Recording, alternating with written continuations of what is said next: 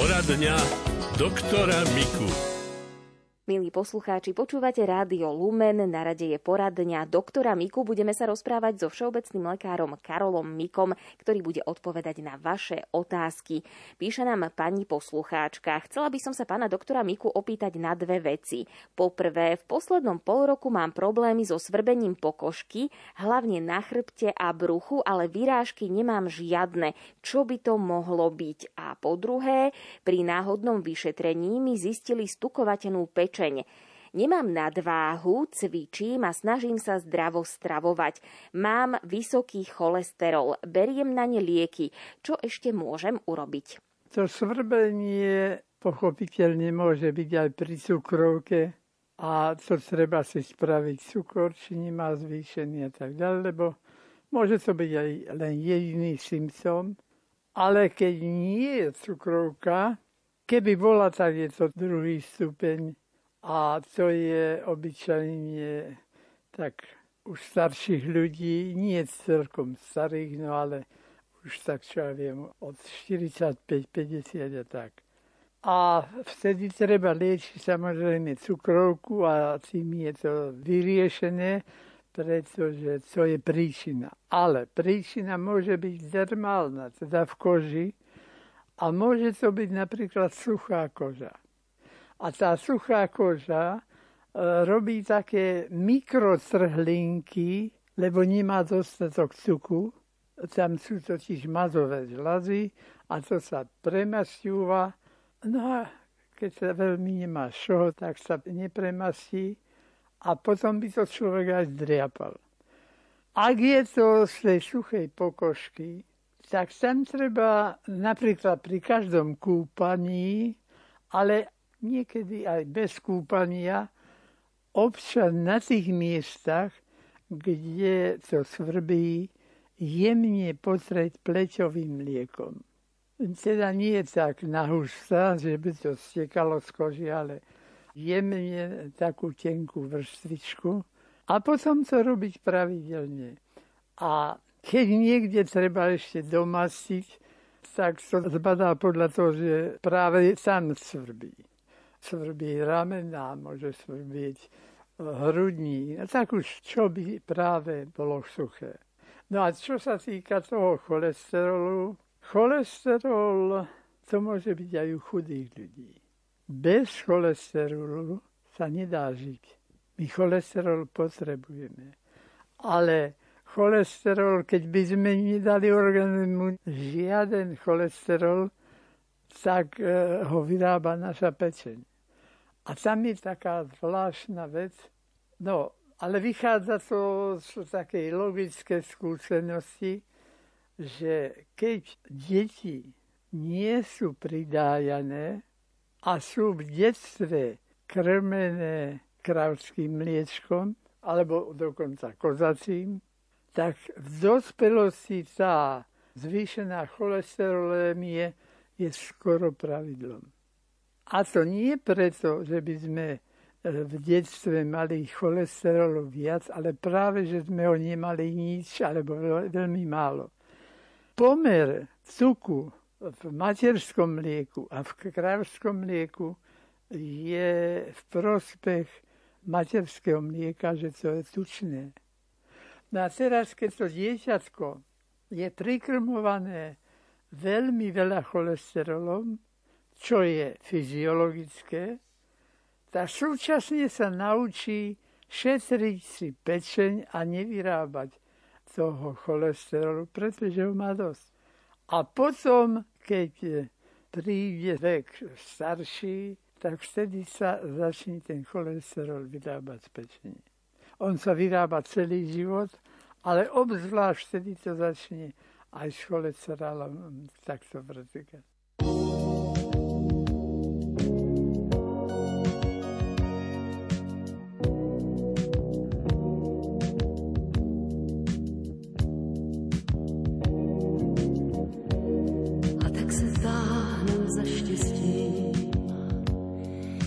Tichou nocí za světílkem.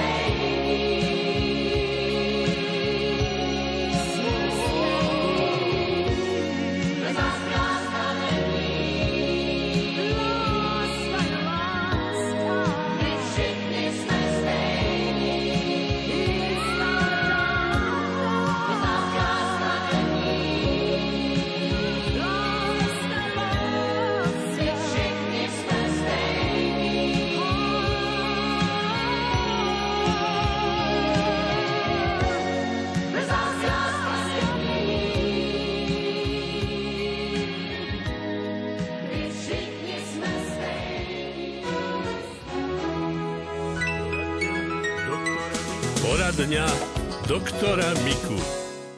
Pán doktor, a súvisí s tým aj tá stukovatená pečeň, alebo čo ju spôsobuje? Stukovatená pečeň e, súvisí s vecami, od ktorých cholesterol vzniká.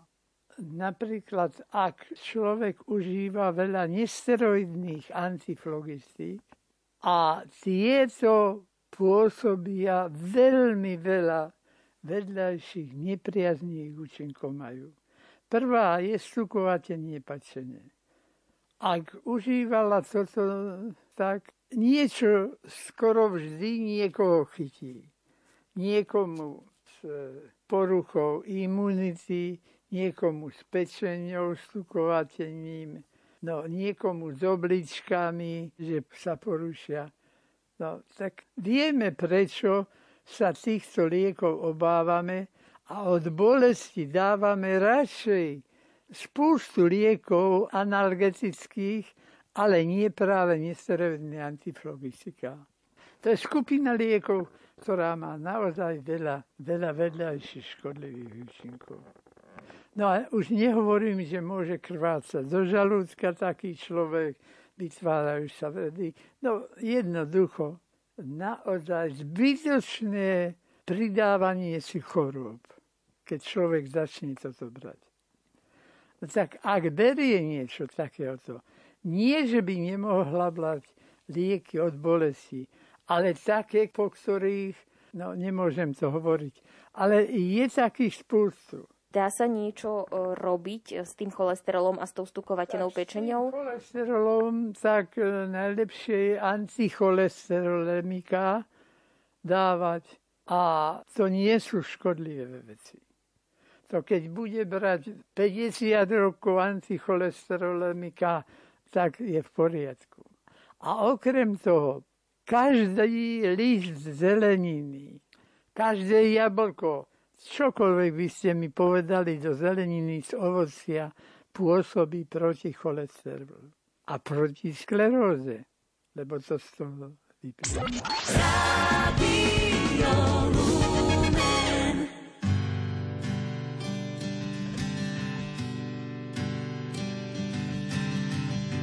Už cestujem domov za rodinou.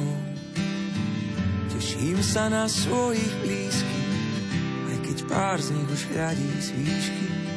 Obdaria ma láskou bezhraničnou.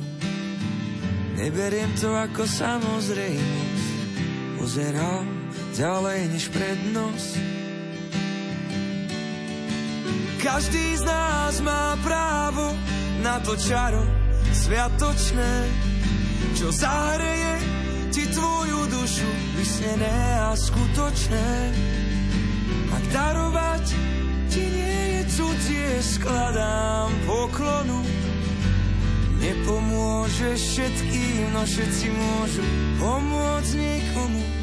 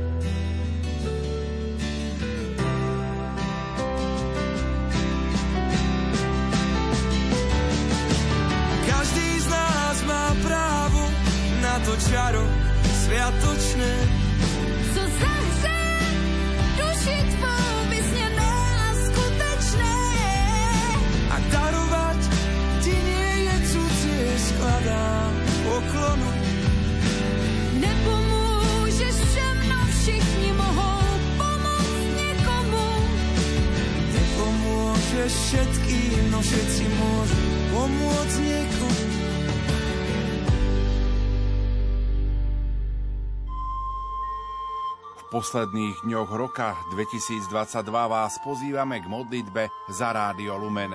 Slovo má konateľka Zuzana Sakáčová.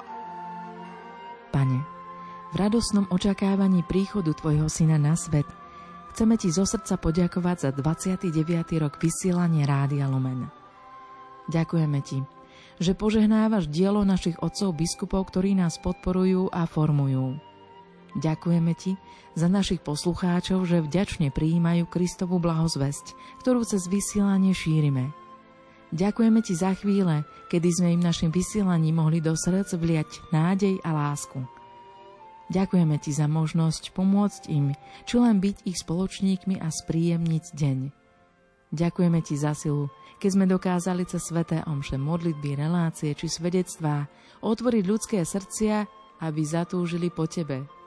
Ďakujeme Ti za ich modlitby, lebo vďaka nim dostávame silu do našej krásnej služby – Ďakujeme Ti za ich štedrosť, lebo vďaka nej dokážeme zabezpečiť naše fungovanie. Ďakujeme Ti za šikovných zamestnancov rádia, ktorí si s láskou a obetou vykonávajú svoje povolanie. Pane, Ty vieš, s čím všetkým sa musíme boriť a čo všetko riešiť. Pomôž nám, prosíme ťa, stále nachádzať našich dobrodincov, možnosti a pomoc, ako prežiť finančne ťažšie obdobie – ako zaplatiť zvýšené ceny energií a služieb na našich 36 vysielačoch. Pane, prosíme ťa skrz skúšky, ktoré Rádio Lumen stretajú, posilni nás i všetkých, ktorým vďačne slúžime.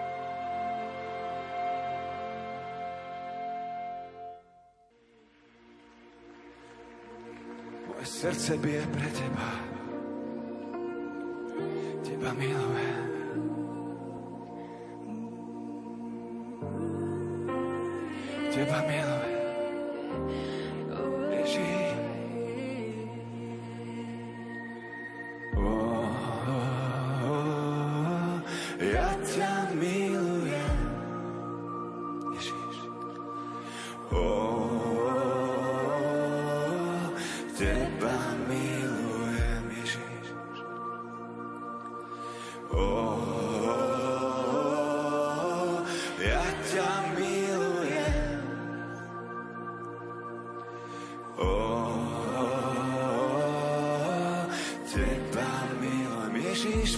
Christian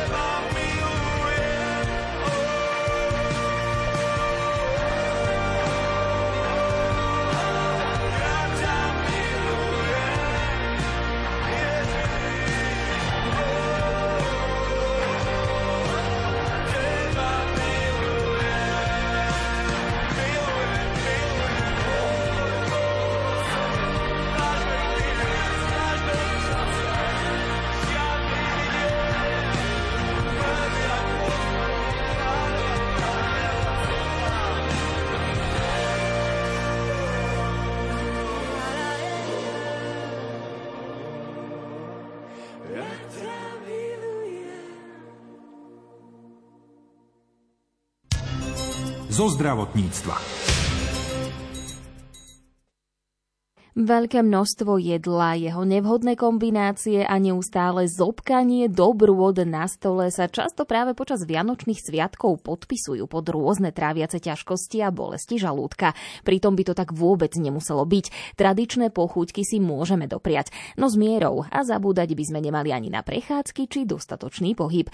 Téme sa venuje redaktor Martin Petráš. Gastroenterológa Miloša Bubána sa najskôr opýtal, ako sa počas sviatkov vyhnúť bolestiam žalúdka žalúdka. To je veľmi individuálne, pretože niekto, kto si nedá pozor, aj tak ho budú bolieť žalúdky. Niekto aj tak, napriek tomu, že počúva rozhovor a kde im povieme rôzne rady, aj tak to nedodrží a niektorí zasa si to zoberú v srdcu. Ale samozrejme, vždy hovoríme, že najlepšia je tá prevencia, aby sa nedostalo k tomu, že človek sa prejedá hrozne veľké množstva, pretože je to podobne ako s dovolenkou.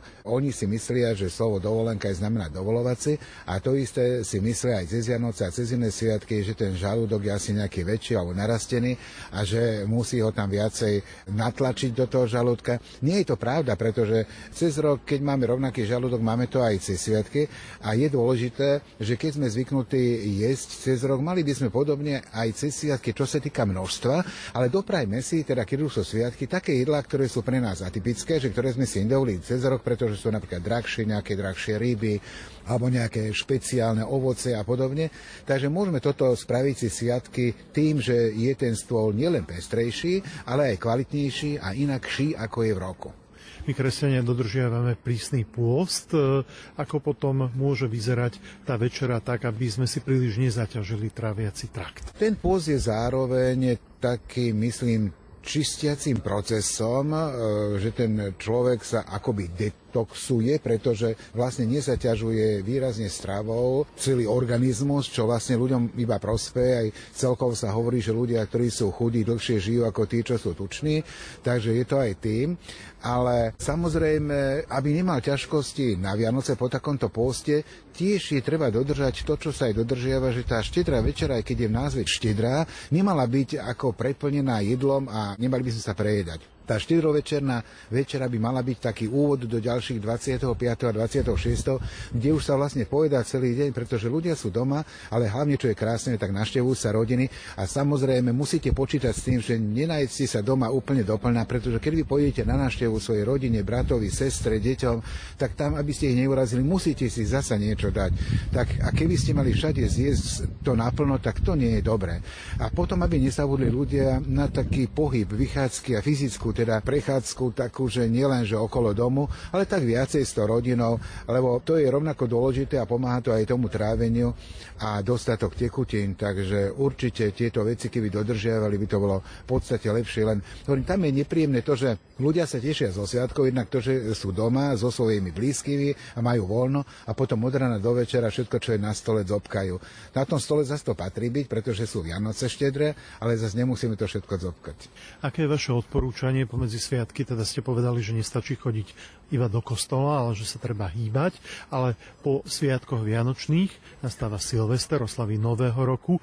Čo vtedy urobiť, keď máme nejaký diskomfort? Ako si vieme pomôcť, či už počas Vianoc alebo počas oslav Nového roku? Samozrejme, v prvom rade by som apeloval hlavne na všetkých ľudí, ktorí majú nejaké chronické ochorenia, kde je dieta veľmi potrebná. Jednak sa to týka metabolických ochorení, cukrovky, ochorenia žalúdka, pankreasu, žlčníka a pečenie, tak samozrejme tam tie zákazy, čo sú, čo sa týkajú jedál alebo tých pochutín alebo alkoholu, tak v žiadnom prípade tieto e, zásady neporušovať, pretože tieto dietné obmedzenia sú súčasťou liečby a liekov, ktoré oni dostávajú. Takže dieta je súčasťou liečby, ešte raz to pripomínam. No a tí ostatní samozrejme si môžu dovoliť aj nejaké vínko, na Silvestra nejaké tie šumivé veci a podobne. To teda môže byť, len opäť je tam e, vec tej takej striedmosti, že aby to človek neprehnal, aby sa nemal zle. Keď sa preje, tak tam je ľahká vec, že dá nejaké tekutiny, minerálky, prechádzky a prestane jesť, tak to sa napraví. Prípadne niekedy, bohužiaľ, to môže aj skončiť tým, že sa musí vyvrátiť, aby sa ten žalúdok vyprázdnil, až vtedy sa mu uľaví. Ale keď prídu nejaké e, ťažké bolesti alebo profúzne zrad strácania teploty a to, tak treba ísť radšej na tú pohotovosť. Dá sa tomuto predísť tým striedným správaním, aby aj ten prvý deň v novom roku bol rovnako pekný, ako dúfam, že budú všetky tie nasledujúce.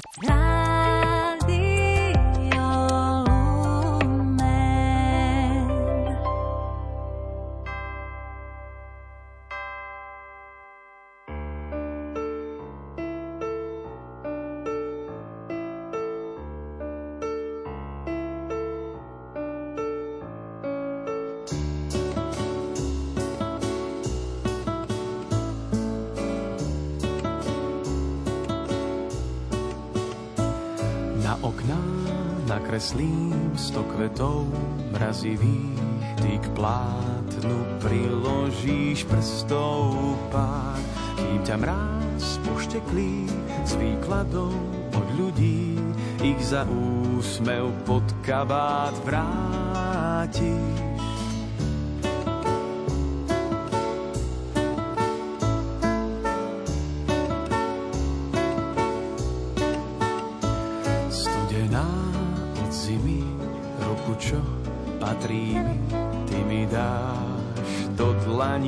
Dlaní postýraz.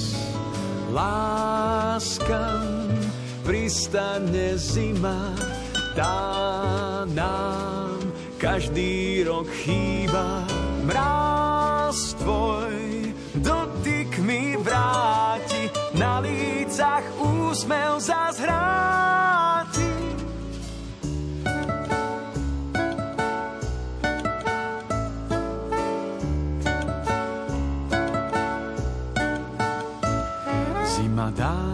Do dlaní horúce gaštany, za ústa pohladí čaj či grok. Na oknách zvončeky zmenia nás na deti, perinou prikryjú starý rok. Láskam pristane zima, tá nám každý rok chýba. Mráz tvoj dotyk mi vráti, na lícach úsmev zazhráti.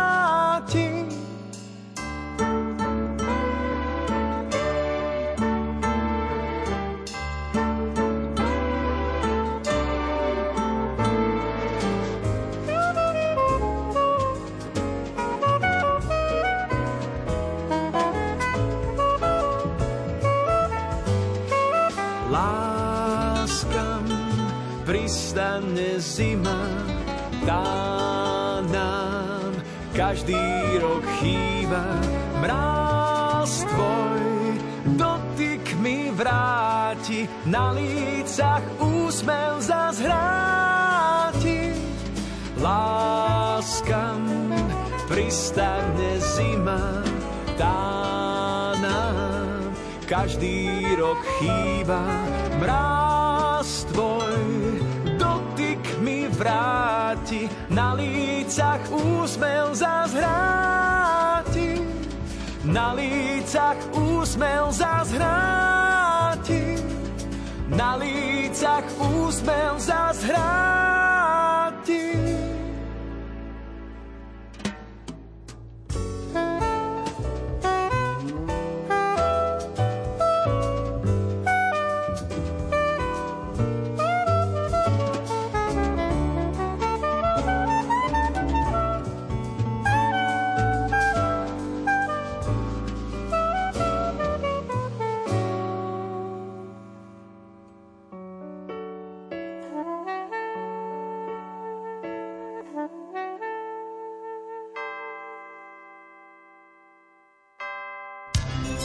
Zo zdravotníctva.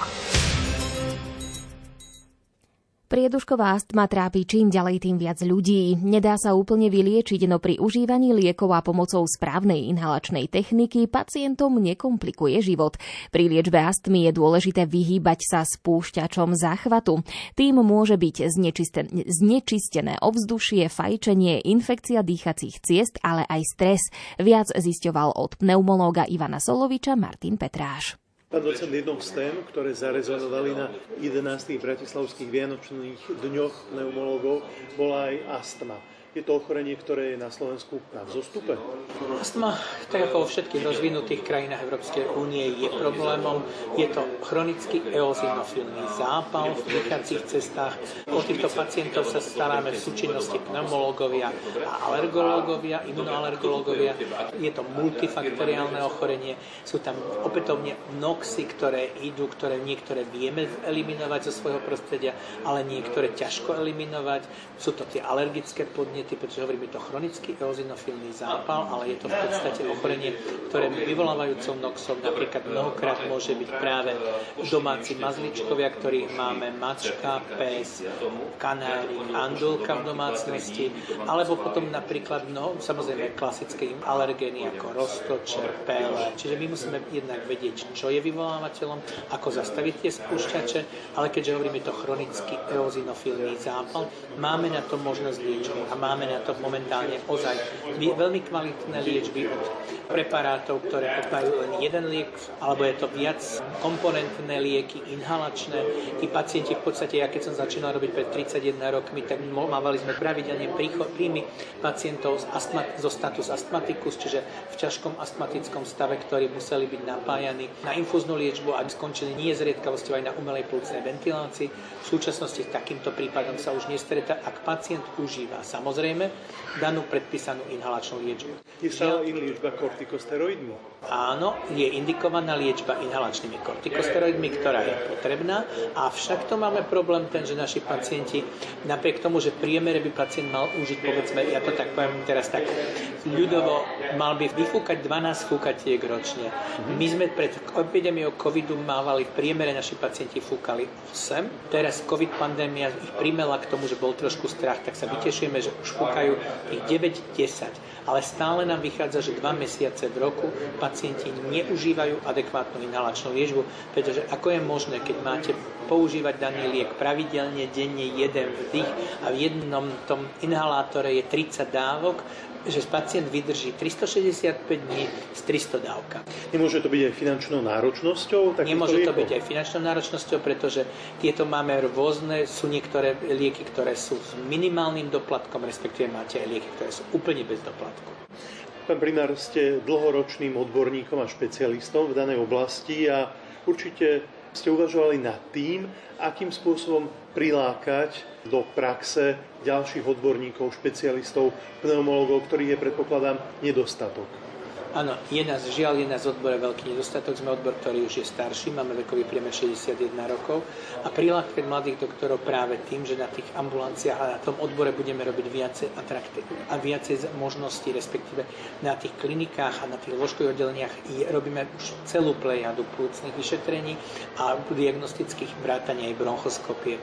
Žiaľ, v našich podmienkach realizácia ambulantných bronchoskopí naráža na veľký problém, pretože ten úhradový mechanizmus zo strany zdravotných poistení poisťovní nie je adekvátny, aby mladý lekár bol motivovaný k tomu, že si zakúpi, pretože treba si uvedomiť, že len na zakúpenie prístrojové vybavenia pre plúcnú ambulanciu, ktoré by chcelo poskytovať komplexnú bronchologickú diagnostiku a zároveň komplexnú funkčnú diagnostiku, to znamená vyšetrenie difúznej kapacity, body testu, čiže kabinky na vyšetrovanie plúcnych funkcií, tak vychádza niekde na úrovni 200 tisíc.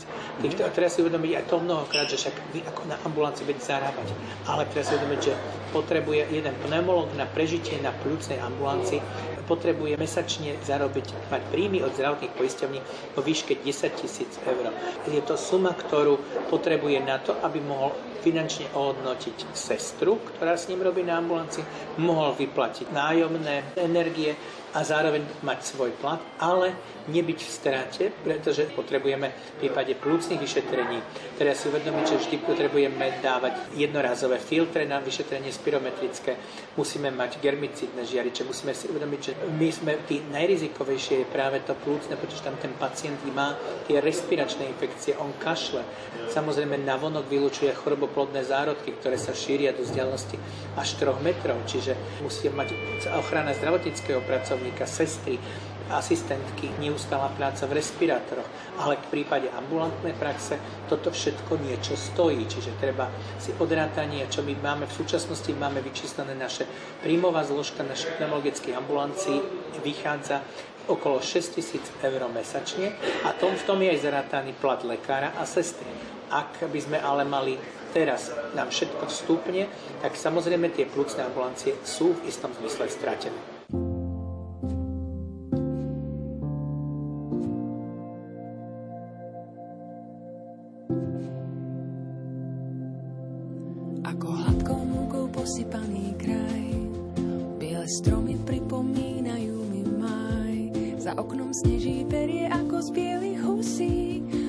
Ako z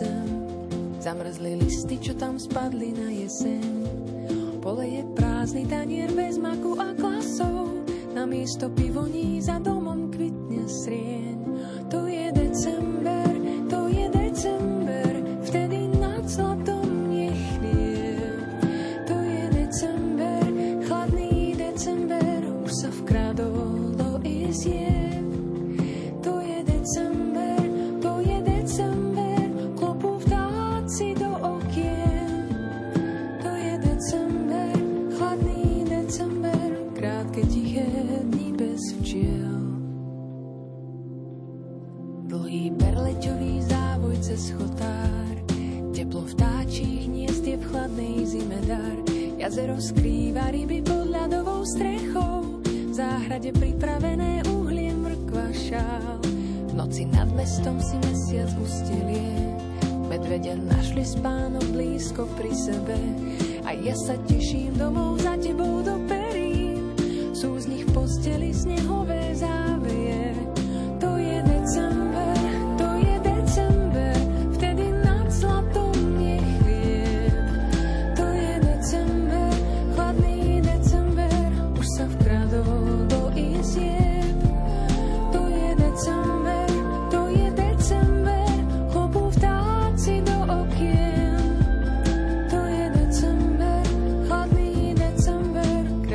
dije